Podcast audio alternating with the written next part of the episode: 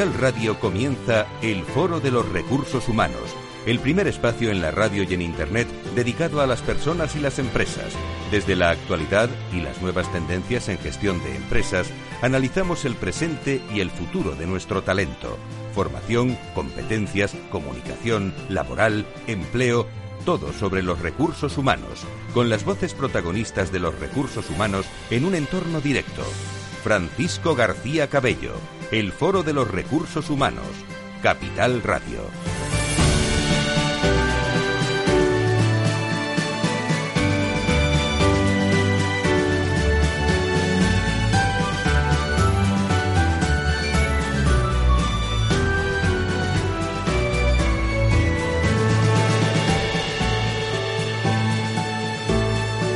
¿Qué tal? Muy buenos días. Bienvenidos ¿eh? a una nueva edición de un programa pensado hace ya muchos años para personas y para las empresas. En, eh, en ello seguimos.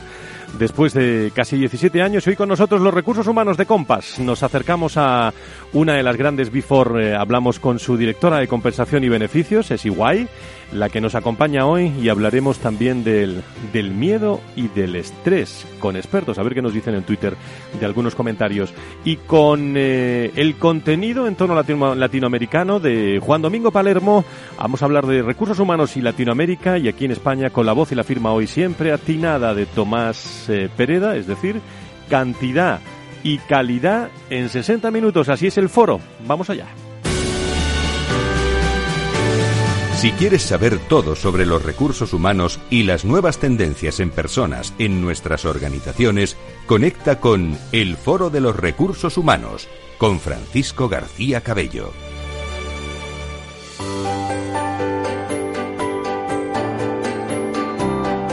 En la entrevista del Foro de los Recursos Humanos descubrimos voces y personas protagonistas que nos aportan referencias y puntos de vista claves. Pues vamos a empezar sin más dilación una nueva edición de lunes. Acaba el mes de septiembre. Eh, Por cierto, empieza el otoño. Luego lo recordaremos en nuestro tono musical al final del, eh, del programa. Eh, saludamos a nuestro People Strategy de cabecera y colaborador de este espacio, don Tomás Pereda. Muy buenos días, Tomás. Muy ¿Cómo buenos estás? días. Fenomenal. Bueno, esperamos tu comentario hoy. ¿De qué va para que va a ir calentando motores? Pues de que el trabajo ya no es lo que era. Ujú. Ya está, yo creo que... A ver, se explica eso porque hay algunos que pueden pensar, bueno, ya no, ya no es lo que era. ¿Qué es lo que es el trabajo entonces? Ahora. Yo creo que se está produciendo una, una transformación muy importante las maneras de trabajar. Las maneras de trabajar eh, cada vez están creciendo maneras eh, no tradicionales. El modelo binario de trabajo por cuenta ajena, tra- trabajo por cuenta propia, yo creo que también está saltando por los aires y, y están surgiendo nuevas, nuevos modelos, nuevas maneras, nuevas formas de trabajar que ya son una realidad en donde el trabajo desde fuera empieza a ser más importante casi que el trabajo desde dentro. Y esto está planteando, bueno, pues tensiones incluso legales. Sabemos que nuestro sistema legal eh, obedece más a, a- un- a un marco de hace años. Y yo creo que es interesante hacer ese análisis porque las cosas van a ir por ahí. ¿Y qué te ha llamado la atención esta semana? De, bueno, hay muchas noticias eh, Sí. subliminares ¿eh? en el mundo de los recursos humanos, Sí, desde el ámbito laboral, desde el ámbito de estructuras. ¿Qué te ha llamado la atención? Pues observando un poco las redes, sobre todo, y los debates que se han producido en las últimas dos semanas, yo creo que hay una especial sensibilidad respecto a planes, muchas veces muy, muy legítimos y que tienen cierto sentido, pero respecto a la salida de profesionales jóvenes de 53 años. Es decir, si realmente la sociedad se lo puede permitir, si en un marco en donde demográficamente hay un desplome de- demográfico y en donde el talento cada vez va a ser más escaso, sí tiene sentido que una persona joven de 50 y pico años pues se plantee salir del mercado laboral con una proyección de, de- de vital de 40, 50 años, porque ya estamos hablando de, de que la longevidad nos va a permitir vivir 90, 90 y tantos años, y a los Ujú. 50 te quedan 40 años. Entonces, ¿la sociedad se lo puede permitir? Yo creo que esto es uno de los debates en donde, en donde en el mundo de los recursos humanos pues hay una especial sensibilidad que, que yo creo que está marcando también un antes y un después. Pues nos vamos a llevar este tema a la tertulia luego, eh, al final del programa, con el comentario de Tomás. También nos acompaña hoy como contertulio, eh, una alegría escucharle y verle al maestro Palermo, a Juan Domingo Palermo, creador del Observatorio del Trabajo, Espacio Social y de Noticias en Buenos Aires, en Argentina, pero hoy está aquí físicamente, aunque sé que nos sigue, ¿eh? Eh, con distinto horario, pero sé que nos sigue allí en, en Buenos Aires. Querido Juan Domingo, ¿cómo estás? Muy buenos días, bienvenido. Muy buenos días, Fran. Permanentemente te seguimos porque tú eres uno de los programas que no solamente pensó principalmente el tema de los recursos humanos a nivel habla hispana, sino que siempre pensando en la salud de las personas, porque quiénes son quienes hacemos las organizaciones y no las personas, ¿no? Oye, ¿cómo están las cosas en recursos humanos en Argentina? Te pregunto así por muy movido, muy muy movido, muy movido. Hay muchas eh, iniciativas, eh, principalmente la Asociación de Recursos Humanos está de Argentina, ADRA, está trabajando muy fuertemente en la adaptación del sector. Nosotros también, como tú sabes, yo soy embajador de DCH en la Argentina y miembro del Consejo Asesor Internacional junto contigo y ahí estamos impulsando el empoderamiento del sector directivo, porque entendemos que la forma de empoderar a las personas dentro de las organizaciones es empoderando a los sectores directivos. Y he estado aquí en, en, Sevilla, especializándome en prevención de factores y riesgos psicosociales, porque, como te decía anteriormente, es central el tema de las personas y de la salud de las personas en las organizaciones, porque esto tiene impacto en las organizaciones, pero también tiene impacto en la sociedad. Oye, creo que has estado también con una magnífica directiva joven, con, eh, con Ana, la consejera delegada de ACFOR, ¿no? que la tendremos pronto por aquí. Le mando un saludo desde aquí. ¿eh? Anabel Fernández Fornerino, correcto. Eh, eh, es una organización que trabaja en la prevención de factores y riesgos psicosociales, pero no de una forma como se hacía anteriormente, sino incorporando innovaciones tecnológicas a, la gestión de los factores y riesgos psicosociales. Identificar las causas principalmente, que bueno, seguramente aquí en esta mesa hay especialistas que luego nos van a hablar más en detalle y en profundidad sobre los riesgos, como el estrés, como la violencia laboral, sobre los miedos, cómo esto, si se gestiona bien, existe la posibilidad de que la organización sea más productiva, tenga mayor eh, rentabilidad y fundamentalmente el cuidado de las personas, que esto va a impactar en todo en, la vida de, un, de una sociedad, fundamentalmente en el sistema de seguridad social. Juan Domingo Palermo, eh, desde Argentina, hoy presente en España. Eh, nuestro programa se va haciendo cada vez más internacional también con, tu presencia. Muchísimas gracias por estar con nosotros. Y nos visita, ya me vais a ayudar eh, a, charlar con nuestro invitado ahora. tú me, digas. me acompaña en los estudios centrales de Capital Radio Diego Charola, que es director de Recursos Humanos de Compass, al que le doy los buenos días. Don Diego, encantado de saludarle. Muy buenos días. Encantado, Fran. Muchas gracias por Muchas gracias por estar con, con nosotros. bueno, de, sobradamente es conocida la compañía eh, de Compass Group España, empresa de referencia en el sector de la restauración social, más de 50 años de historia. Eh, pertenece a la multinacional británica Compass Group y uno de los 10 mayores empleadores privados del, del mundo, desarrollando su actividad pues a través de, de seis diferentes marcas especializadas. Eh, cuenta con una plantilla de 12.000 empleados y distribuye más de 93 millones de comidas al año. Pero esta pregunta es poco original, pero yo la hago siempre, Diego. Eh, ¿Cómo son las personas de, de Compass? ¿Cómo son las personas de tu compañía? Las personas de mi compañía, lo primero es que son personas, son personas normales y corrientes que viven en esta sociedad, tanto en España como en Portugal, que es la responsabilidad que tengo yo. Y, tenemos, eh, bueno, nuestro negocio tiene la, tengo la suerte de, de, pertenecer a una compañía que tiene un negocio que va desde el nacimiento de un hijo, porque damos de comer en hospitales, hasta su educación, pasando por eh, su etapa profesional y finalmente cuando eh, se hace más mayor y va a una residencia de ancianos. Damos de comer a todo el ciclo de vida, por lo tanto tenemos gente de, de todos los estilos dedicándonos a, al bienestar de, las personas, porque en el fondo eh, la comida, además de una necesidad, pues en general suele ser un, un placer. Entonces, ¿cómo son las personas de Compas?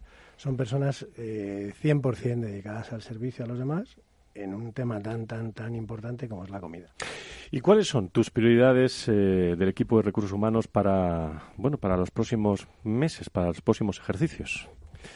Digo en recursos humanos. Sí, en recursos, en recursos humanos, eh, bueno, teniendo en cuenta cómo es la, cómo la, estructura de nuestra compañía, somos 12.000, 12.000, dependiendo de las épocas del año, 12.000, 13.000 empleados eh, en unidades de negocio pequeñas, repartidas por toda la geografía ibérica, no, no solo española, eh, en donde es fundamental la, formación. Tenemos un programa de formación que es la, la Universidad de Managers, que no solo se enfoca a lo que sería la parte operativa del negocio, es decir, cómo se lleva una unidad de negocio, sino hay una parte fundamental que a mí me gusta mucho y que es una parte importada del grupo a nivel, a nivel mundial, que es eh, un, dos módulos de dos días que se llama Leadership in Action, que es, es un tema de liderazgo enfocado a eh, gestores de equipos pequeños. Eh, para que os hagáis eh, una idea, una, una, una, unidad de negocio como, como, la nuestra, un, colegio, la cocina de un colegio, está formada entre cinco y seis personas. Y hay un líder de, esa, de ese equipo que queremos que tenga un liderazgo de una determinada, de una determinada manera. Queremos que, que nuestros equipos colaboren, que haya un, un, líder, pero que sea un liderazgo colaborativo.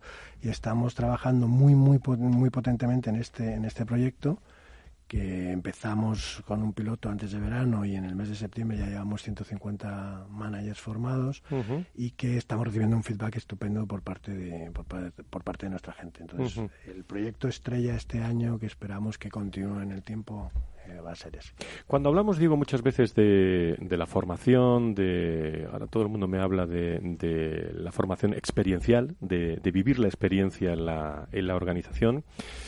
Eh, claro, todo hay que medirlo. Eh, hay cosas tangibles, intangibles, pero en tu opinión, eh, no solo de este programa, sino en general, con tu experiencia de, recursos humanos, ya que tenemos a un director de recursos humanos con nosotros que ha ejercido varios puestos directivos en empresas como ADECO, como Rangstan, Cortefiel, y es miembro, también socio fundador de la Asociación Española de Directores de Recursos Humanos, al que mando un, abrazo fuerte a su, a su presidente, el director de recursos humanos de, de Pero, mm, en tu experiencia, eh, ¿dónde está la productividad de, la formación o cómo se ve la productividad, sobre todo allá arriba, eh, los CEOs?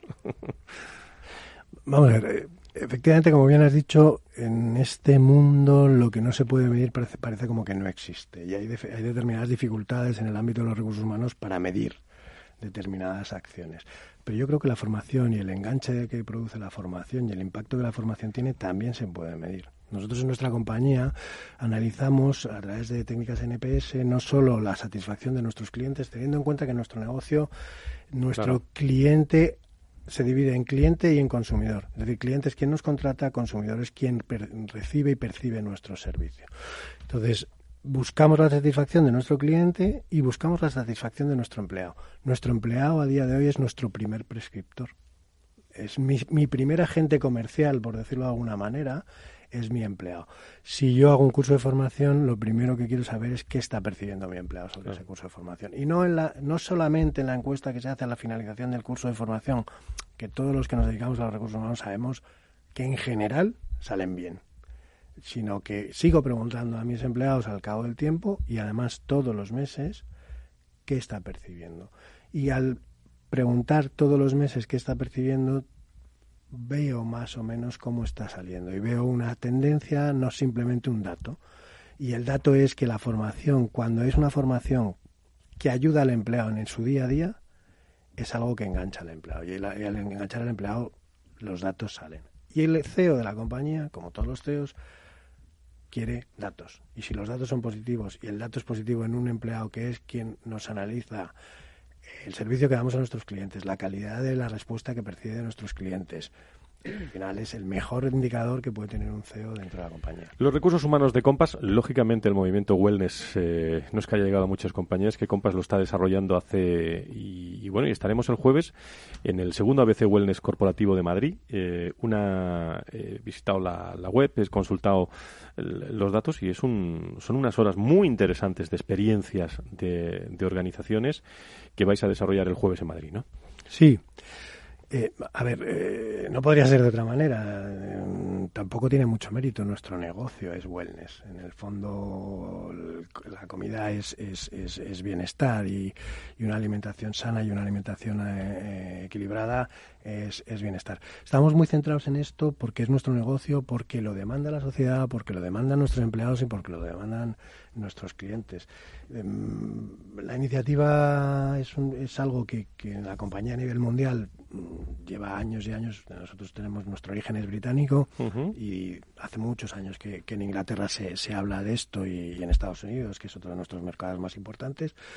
Eh, y, nosotros llevamos con estas iniciativas en España mucho tiempo. El año pasado pensamos en esto y la verdad es que vemos que nuestros clientes eh, lo demandan y que, y que lo, encuentran interesante, por eso, por eso repetimos. Pues el jueves en Madrid, por ahí estaremos, por el, en Cuatro Casas, me parece que es, ¿no? Exacto, ahí estaremos. Eh, no sé, Tomás, eh, Juan Domingo, si tenéis alguna cuestión que, preguntar a nuestro invitado de hoy. Bueno, yo he sido, yo he sido cliente y, con, y consumidor a la vez recientemente, hace, bueno, hace unos, unos pocos años. Y la verdad es que vuestro negocio eh, es verdad que no es comer, es comer, pero me parece que abordáis la parte más complicada, que es comer de lunes a viernes. Eh, puede ser desayuno, comida, y en nuestro caso era también cena, porque era un, grupo editorial importante, en, donde, en, donde, en donde la fatiga, la rutina, la, la experiencia del, del, consumidor en este caso es un elemento muy importante y y que más que una comida es nutrición, claro, porque dices, oye, me es importante que me alimente bien de lunes a, viernes y a veces puedes, puedes caer en un cierto aburrimiento. No es fácil vuestro trabajo, pero mi experiencia es que la parte de nutrición, la parte de, lo que comes y la parte de, de, la experiencia que tienes con vuestra gente, realmente lo hacéis bien, porque los índices de calidad y de satisfacción, de, en este caso de los, de los clientes, son altos.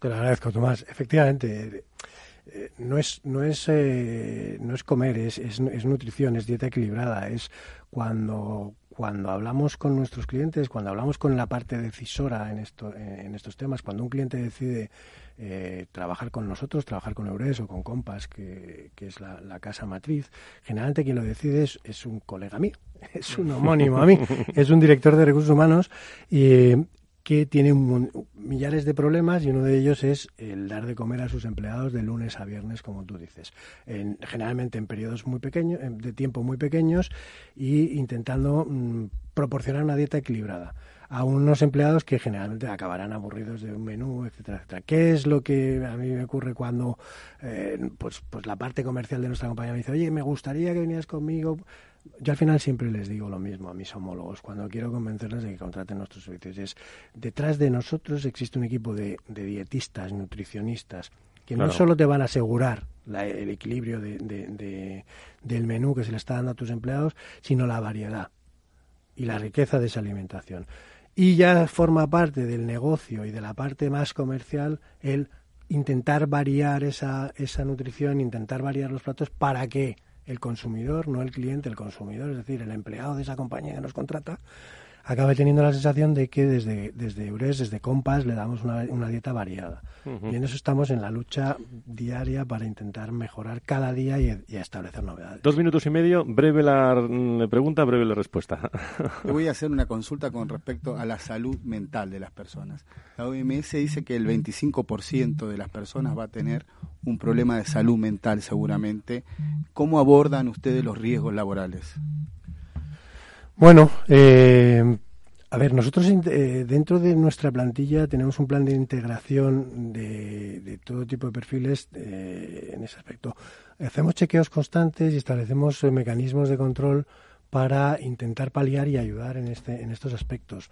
la realidad es que tenemos que avanzar mucho. Yo creo que todavía ese riesgo que la OMS mm, percibe que se establecerá no está bien no está bien atado en las compañías a día de hoy. Mm, avanzamos a través de mecanismos de, análisis de comunicación, pero creo que todavía hay mucho camino por recorrer. Diego, en el último minuto y medio, eh, ¿cómo han cambiado los recursos humanos ¿no? en los últimos años? Ya no me salgo de compás ¿eh? y te pregunto al, mm. le pregunto al profesional. Eh, ¿Cómo ves esto dentro de, unos años? ¿Cómo ves la función del mundo de, de, los recursos humanos? Tú que conoces muy bien y tienes muy, mucha experiencia sobre el terreno. Creo que tienes razón y que han cambiado mucho. Pero la realidad es que el, el, origen o la, o la consecuencia de los recursos humanos, de la función de recursos humanos, creo que sigue siendo la misma. Yo por lo menos tengo siempre el mismo objetivo, esté donde esté, en la compañía en la que esté. Habrá diferentes canales, pero yo siempre digo lo mismo, si soy capaz de hacer que los empleados en la compañía en la que trabajo sean más felices, acabaré haciendo mi trabajo porque un empleado feliz es un empleado mucho más productivo y mucho más entregado a la compañía. Entonces, los recursos humanos para mí, ¿cuál es la función? Que la gente que trabaja para la compañía en la que estoy sea lo más feliz haciendo su trabajo. Diego Charola, director de Recursos Humanos de Compas, gracias por estar con nosotros. Hombre, el jueves en el evento de Cuatro Casas, saborear, vamos a saborear bien, ¿eh? Espero que sí, espero que sí, ya me lo dirás. Muchas gracias por estar con nosotros. Saludamos a todos los hombres y mujeres de, de Compas. Enseguida pausa y muchas más cosas interesantísimas. Nos vamos a ir igual enseguida, en, a la vuelta de pausa.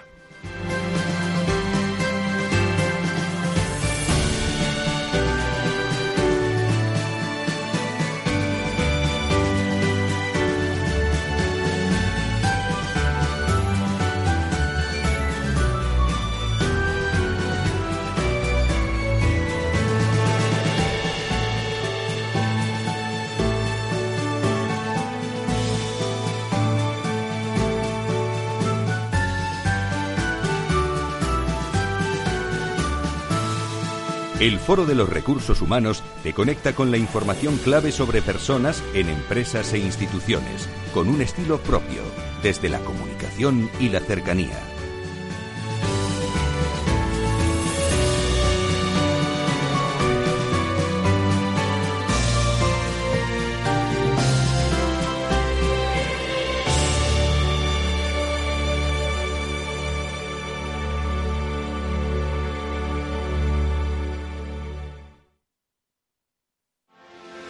¿Quieres anunciar tu negocio en la radio? Entra en el clubdelaradio.com. La compra es online, pero no os vamos a negar que nos encanta que nos llaméis. El teléfono, olvídate, no te vas a acordar. Entra en el clubdelaradio.com. Tu audio y tu campaña de una forma sencilla y rápida. Contrata anuncios en radio al mejor precio. Elclubdelaradio.com. Renta 4 Banco, el primer banco español especializado en inversión. Sí, somos un banco como muchos, pero no nos parecemos a ninguno. ¿Por qué? La especialización. Tenemos soluciones que se ajustan a cualquier perfil y necesidad. Inversiones con mucho o poco dinero en todo tipo de productos. Soluciones que lo hagan todo por ti o solo asesoramiento para que operes tú mismo. Descubre qué es tener un banco y un especialista en inversión al mismo tiempo. Para más información, entra en r4.com. Llámanos al 902 15 30 20 o visita tu oficina Renta 4 Banco más cercana. Capital Radio se desplaza a Barcelona el próximo 9 de octubre, donde analizará en una jornada gratuita de 6 y media a 8 de la tarde las principales claves para invertir en los mercados. Nos acompañarán BMO Global Asset Management, Arquea Profim Banca Privada, Aberdeen Standard Investments y Universe Asset Management. Reserve su plaza y asista al programa en directo conducido por Luis Vicente Muñoz llamando al 91 283 33 33 o en el mail eventos el 9 de octubre de 6 y media a 8 de la tarde en el NH Collection Gran Hotel Calderón, Rambla Cataluña 26, Barcelona. Tu radio en Madrid 105.7, Capital Radio. Memorízalo en tu coche. Hornos San Onofre. Somos pasteleros y eso nos gusta. Utilizamos materias primas que nos hacen disfrutar y elaboramos todos nuestros productos de forma artesanal, sin sucedáneos, ni margarinas, ni grasas trans. Sabemos que las cosas buenas son importantes. Con el hashtag buscamos gente dulce. Hornos San Onofre, calle San Onofre 3, teléfono 91 532 9060 y calle Hernani 7, teléfono 91 554 3396. También nos encontrarás en el mercado de San Miguel www.pasteleriasanonofre.com. ¿Sabes cuál es el mejor dial para escuchar Capital Radio? Tu móvil. Ya tienes disponibles las versiones de iOS y Android de Capital Radio. Y si quieres escucharlas en tu coche, lo tienes muy fácil. Empareja el Bluetooth de tu coche con tu móvil o tableta, entra en la app de Capital Radio y ya lo tienes. Escucha Capital Radio en digital. Y si te preguntan qué escuchas, no lo dudes. Capital Radio.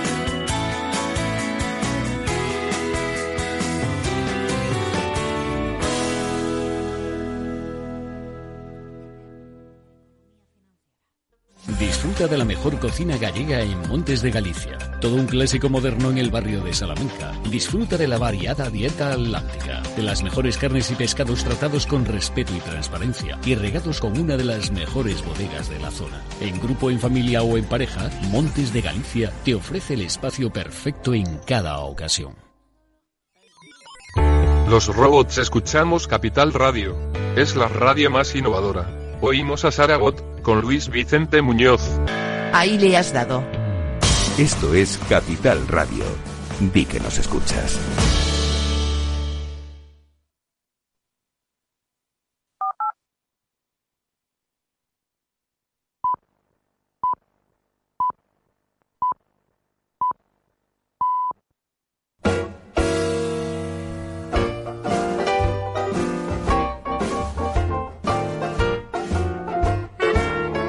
La tertulia del Foro de los Recursos Humanos te aporta actualidad, innovación y conocimientos. Apúntate. Estamos en la tertulia del Foro de Recursos Humanos, aquí en la radio, en Capital Radio. Con profesionales que nos dejan su experiencia y su opinión y podemos aprender, como digo, en los últimos años mucho de ellos.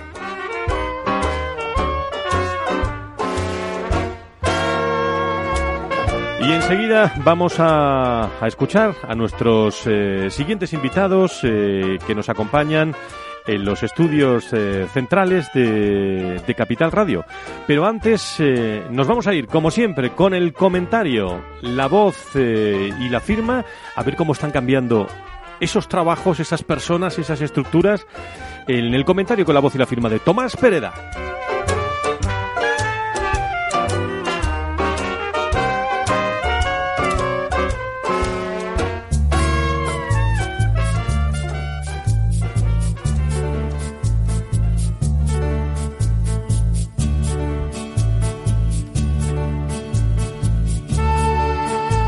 Decía Mark Twain que lo peor no es la ignorancia, sino dar por cierto lo que no es. Y de la misma manera que acabamos resignándonos a reconocer que el fin del trabajo de por vida, ya constatamos dos importantes tendencias que ya están licuando tanto las tradicionales fronteras empresariales como las formas de trabajo convencionales. Los viejos modelos empresariales y laborales comienzan a compartir espacio con ecosistemas abiertos de actividad económica en los que conviven diversas empresas, así como el crecimiento de una forma de trabajar diferente, de profesionales que desarrollan su actividad bajo distintas modalidades de colaboración. Por un lado, y tal como constata la firma Boston Consulting Group en su reciente estudio The Company of the Future, surgen nuevas plataformas de negocio o ecosistemas multicompañía, en las que diferentes empresas comparten datos, información, aprendizaje, experimentación y redes de clientes y proveedores. Ello es respuesta a la impredecibilidad, complejidad y velocidad con la que pasan las cosas, exigiendo a las empresas mejorar su ritmo de aprendizaje sobre lo que la tecnología les muestra, debiendo adaptarse con rapidez para aprovechar las nuevas oportunidades de negocio.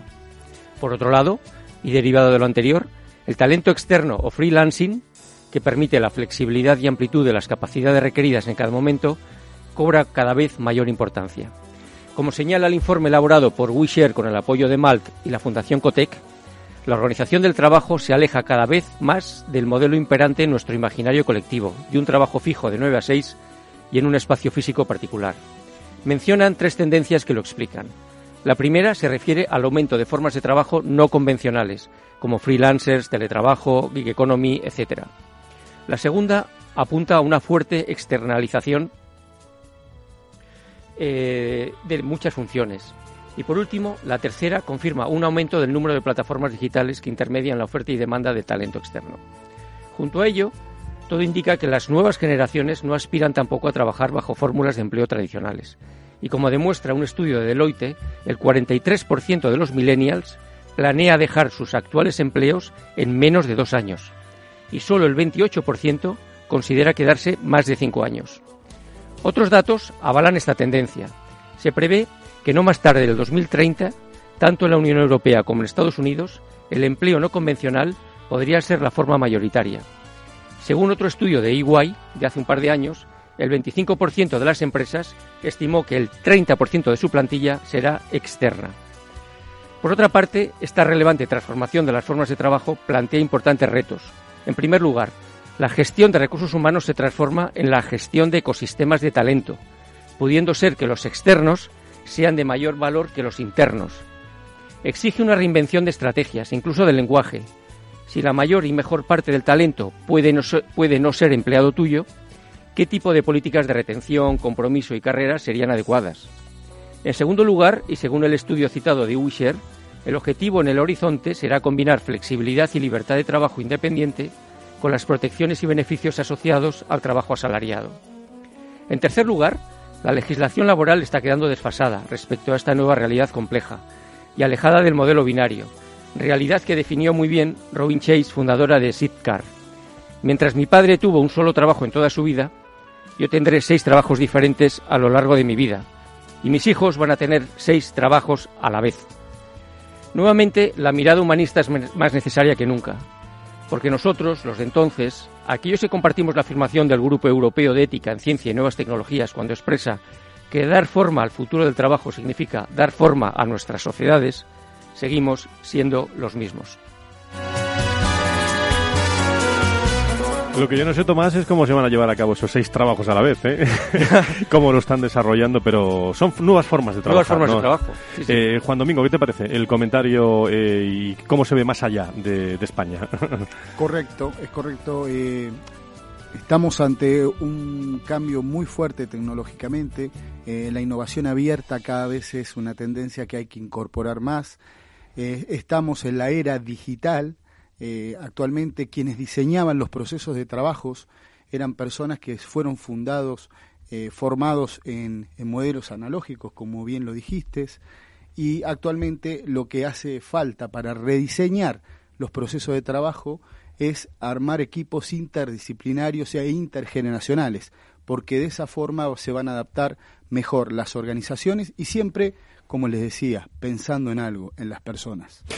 Pues nos vamos a ir a una de las grandes Before eh, en nuestro país. A Iguay nos acompaña Mónica Andradas eh, Martín de Loeches, que es la directora de compensación y beneficios de, de Iguay. Eh, trabaja en el equipo de José Luis Risco y le doy la bienvenida, que es un, es un placer hablar con vosotros. Mónica, ¿cómo estás? Muy buenos días, bienvenida. buenos días, muy bien, encantada de estar con vosotros. Antes de entrar en algunas cosas que tengo contigo, ¿qué te parece el comentario de, de, de Tomás? Tú que conoces muy bien todo esto. Pues muy, muy acertado. La verdad es que viendo cómo está evolucionando la pirámide de población en España y en el resto de países, es la única, eh, digamos, salida que nos, que nos queda si no hay ningún cambio legislativo que apoye eh, este tipo de, de, mm, eh, talento senior.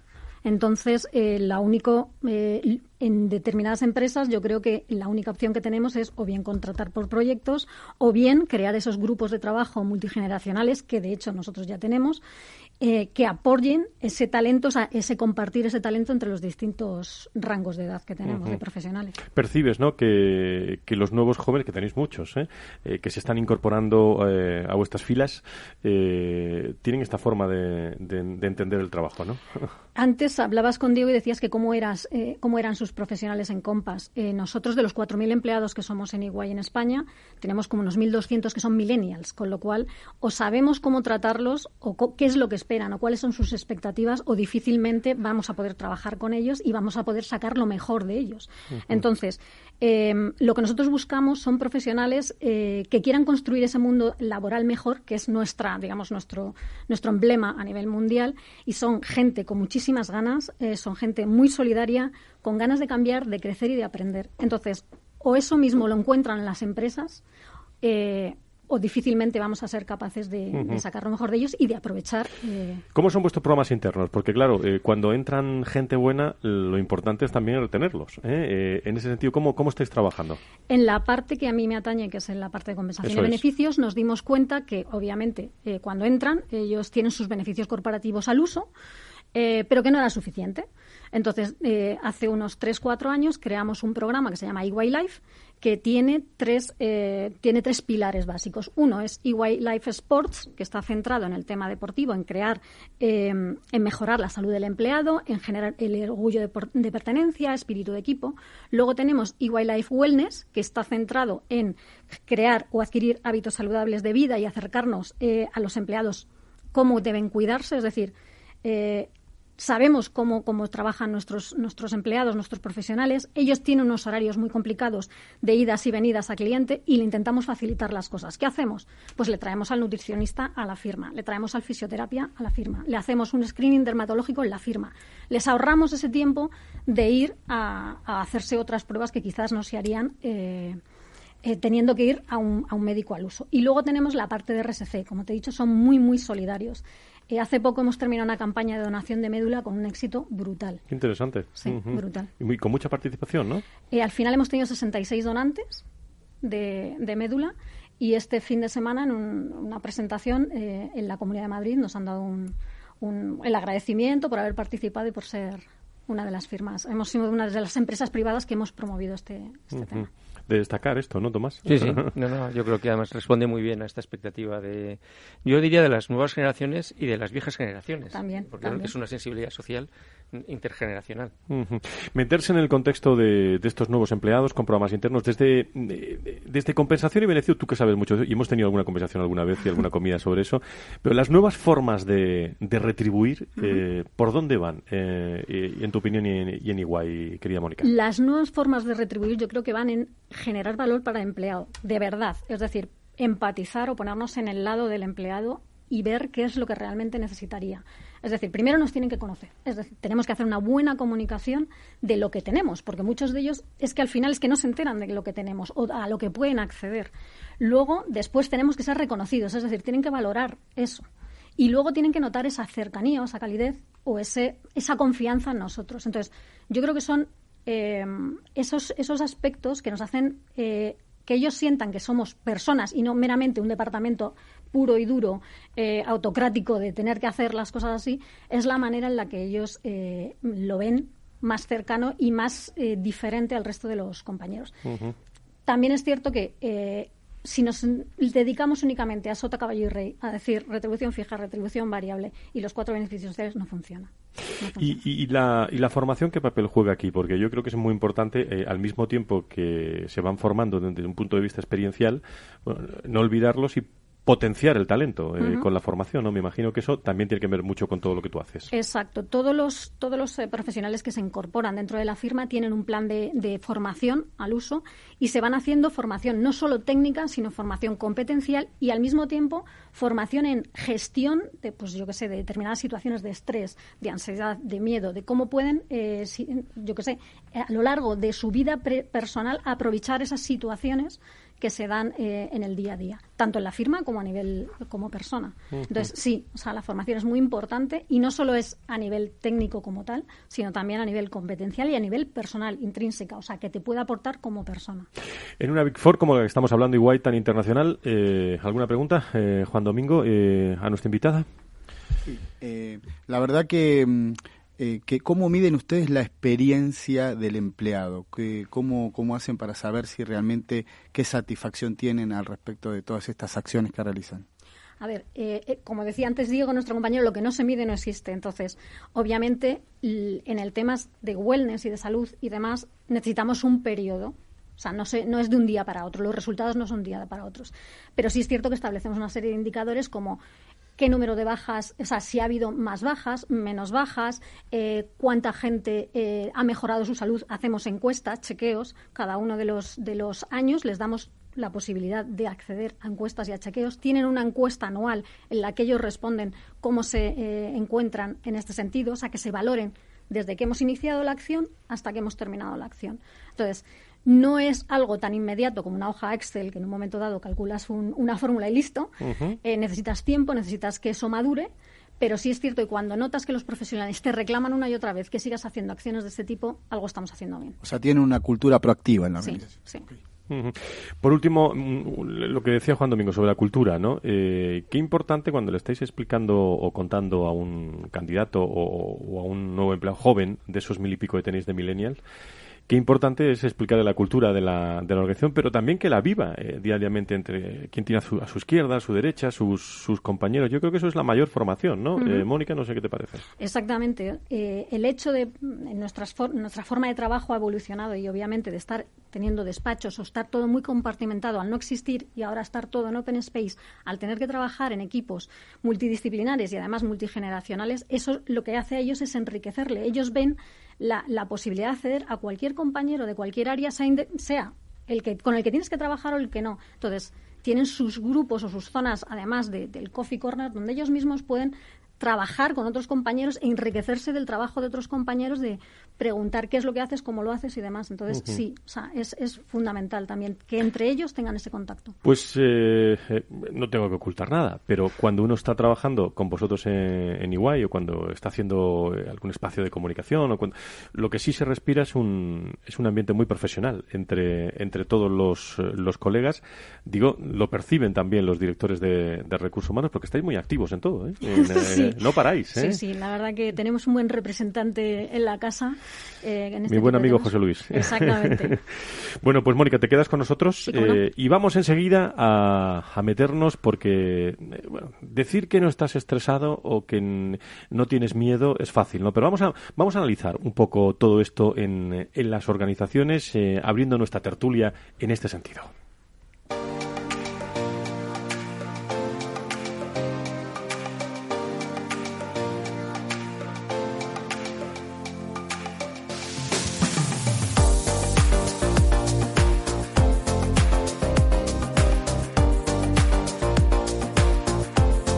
Foro de los Recursos Humanos te conecta con la información clave sobre personas en empresas e instituciones, con un estilo propio, desde la comunicación y la cercanía. Pues cómo se viven el estrés y el miedo en los departamentos de recursos humanos.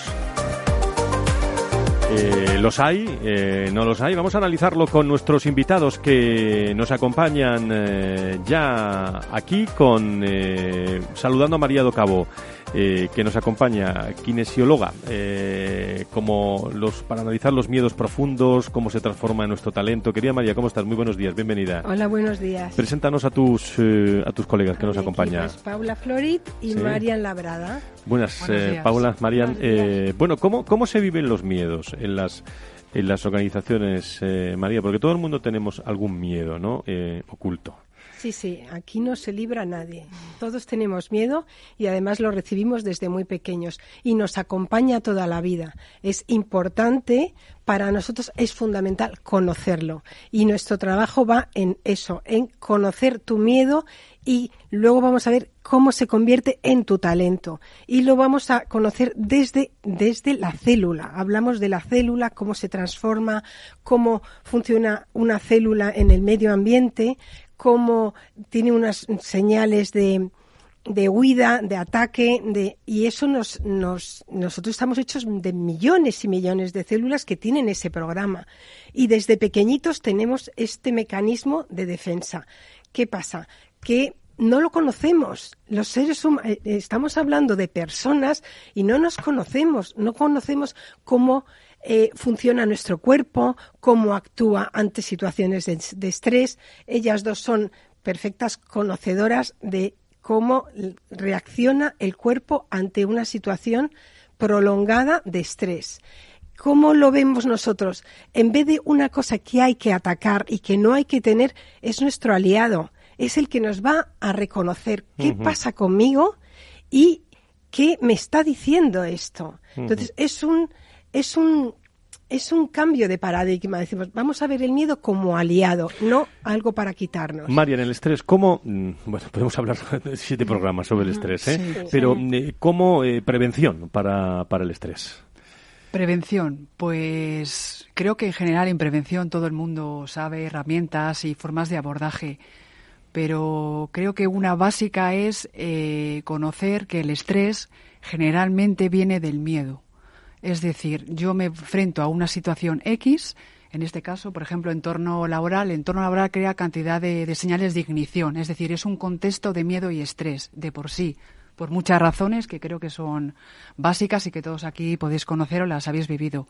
Entonces, el primer abordaje es conocer, eh, conocer, conocerte a ti mismo, qué es lo que te produce miedo y qué es lo que te produce estrés. Y después ya entras en herramientas y formas de abordaje. Es decir, eh, no puedes abordar el estrés desde, pues bueno, me voy al campo, hago deporte, hago mindfulness, eh, cantidad de cosas que hoy en día hoy todos conocemos, si primero no sabes cuál es la causa que te está produciendo ese estrés y ese miedo.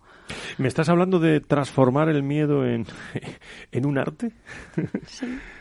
Bueno, eh, sí, el, el, miedo se puede hacer en arte, se puede pintar, se puede pintar el estrés, se puede pintar el dolor, se puede sacar a través del arte.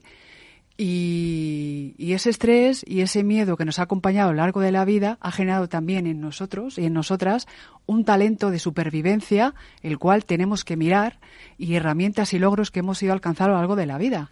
Entonces, eso es parte del talento, ¿no? Por ejemplo, Paula, para conocernos mejor, que es un tema que todos los equipos están eh, pues en el día a día, para mejorar esas relaciones interpersonales mm. entre los miembros de, de, una, de una empresa, vosotros decís, y tú especialmente también, que hay que conocerse eh, bioquímicamente, físicamente, sí. emocionalmente, ¿no? Sí, existen varios tipos de constituciones que cada uno es, o sea, nadie es igual a nadie, todos somos personas, pero cada uno tiene sus maneras y tiene sus mecanismos de acción y sus mecanismos de, de reacción. Mi, metabolismo no es el mismo que el de la persona que está a mi lado. Entonces, eh, una persona de metabolismo lento mmm, enferma como enferma más lentamente. O sea, yo, por ejemplo, soy una persona de metabolismo muy rápido uh -huh. y yo en cuanto me subo a un autobús y hay y hay un aire acondicionado yo enseguida yo salgo ya estornudando hay personas que tardan un poco así pues si uno conoce interiormente a nivel bioquímico también como es eso nos o sea lo que somos por dentro en realidad lo reflejamos fuera y viceversa eh, pero mm, eh, cuando Entonces, estamos hablando, claro que esto sí. de, llegamos al trabajo y nos tenemos que analizar todo eso, o cómo, o cómo lo hacemos. A eh, ver, María. esto es una esto va a lo largo de la vida, en realidad. Yo he aprendido a observarme a lo largo del tiempo. Como decía antes Mónica, eh, esto no es de la noche a la mañana, es un aprendizaje de uno mismo toda la vida. ¿Y da igual las generaciones o...? Da igual la generación. X, Y, Todos tenemos... X, Y, 100, Z, da igual. Todos tenemos lo mismo. Entonces, cuando una persona es de metabolismo lento, eh, es en general más lenta. Quiere decir que si a, al lado de un lento tú pones a uno que es muy rápido, pero a la vez los rápidos son como muy creativos, divagan mucho más, el lento a lo mejor trae más estructura, entonces cuando tú conoces al otro, conoces que uno me puede aportar creatividad y el otro me puede aportar más estructura, juntos mmm, ya no estás buscando es que este me pone los nervios porque porque porque no tiene la estructura que necesitamos aquí, entonces. María, y esto, eh, los eh, hombres y mujeres de recursos humanos, eh, bueno, cada vez más la salud, los recursos humanos están en primer plano, pero eh, ¿nos paramos a pensar esto o no? se pasa como muy por encima. Vamos, ahora estamos hablando de wellness, ¿no? Estamos hablando del deporte, del mindfulness, pero del lo profundo de la persona. ¿Por qué sufre? El miedo es la causa del sufrimiento de los niños y de los adultos. Y eso es a lo que vamos nosotros, a la persona profundamente. No vamos a entretenerlo, sino qué te está pasando profundamente. Conoce y vas a ver que todo eso que tú estás intentando resolver es tu fuerza. Y tu fuerza, cuando la conoces y te basas en ella, crece y te da alegría. Y a lo mejor tienes que cambiar de profesión, pero tú tienes que saber qué pasa contigo. Pero no solo en el ámbito del, del trabajo, en tu casa. Y nosotros, nuestra formación va al trabajo, pero tú te llevas tu cuerpo claro, y tu alma a tu casa. Los temas Entonces, personales, porque uno va al trabajo, pero cuando se sienta allí claro. o, o, está de pie, se lleva todas las cosas, las buenas y, mm. y las malas. No sé si tenéis algún comentario el, el resto del video, Tomás, sí. eh, Yo Juan preguntaría, Domingo. Es, en vuestra opinión, cuáles son los grandes miedos actuales que vosotras detectáis. ¿Cuáles son los...? Mira, los, el, los, los miedos, miedos profundos son el miedo a que no te quieran, el miedo al abandono, el miedo al rechazo y el miedo a que te controlen. Y de ahí se deriva todo. El miedo a hacer las cosas mal, el miedo a que no te reconozcan.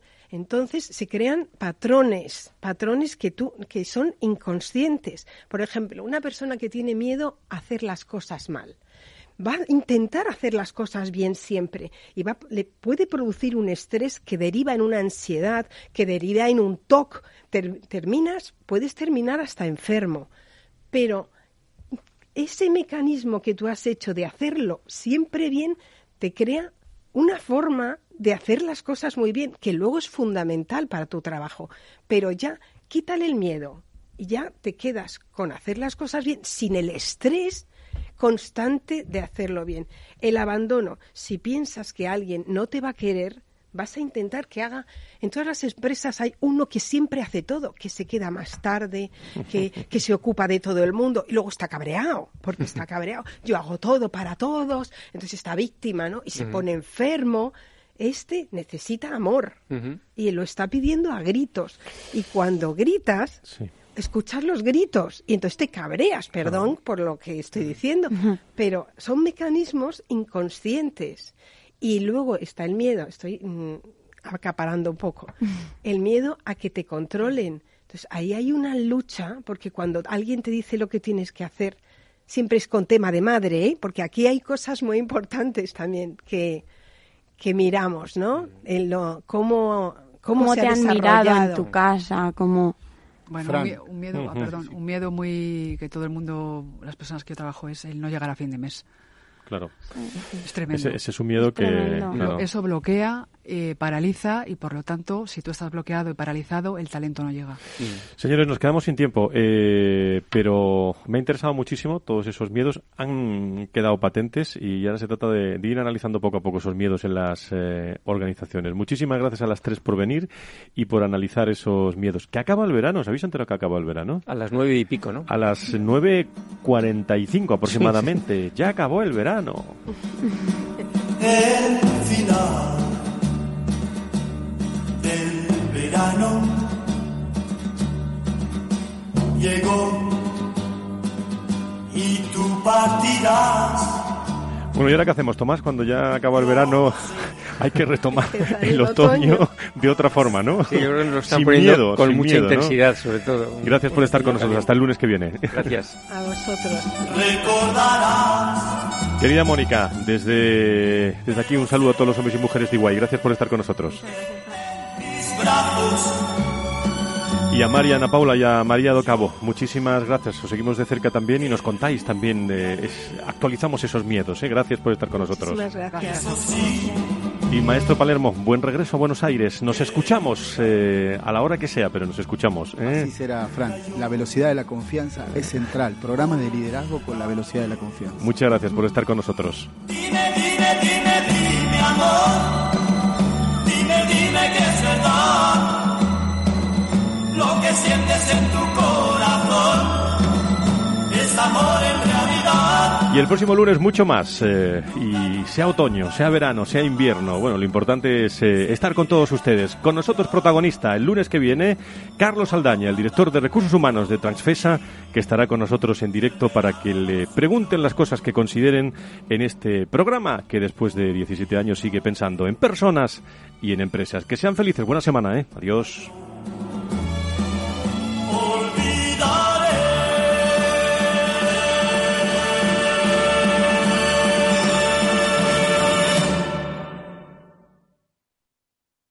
No lo digo por presumir, ¿eh? pero es que yo siempre he sido muy psicólogo. A mí el olfato es que nunca me ha fallado.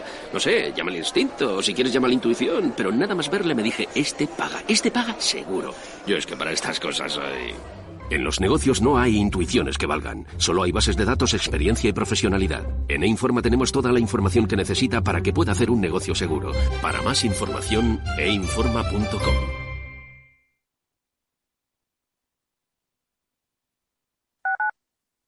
Capital Radio Madrid 105.7. En el restaurante Gaztelubide somos rigurosos con la selección del producto para crear recetas imaginativas que acompañamos de una bodega generosa y brillante y de nuestra magnífica terraza durante todo el año. Restaurante Gaztelubide, carretera de La Coruña, kilómetro 12200, La Florida. Teléfono 91 372 8544. Una recomendación del programa gastronómico Mesa y Descanso.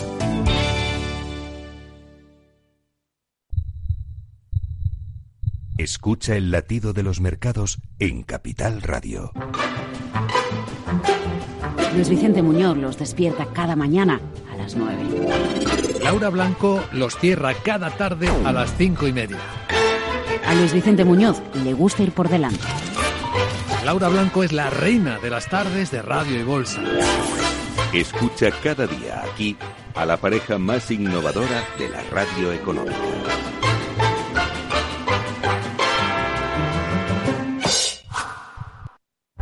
Únete a El Viajero de la Ciencia todos los jueves a las 10 de la noche en Capital Radio. Acompáñanos por todo el mundo en nuestra búsqueda de las noticias más impactantes sobre ciencia y tecnología. Síguenos en las redes sociales y en el podcast buscando El Viajero de la Ciencia. El Viajero de la Ciencia, con Carlos Alameda.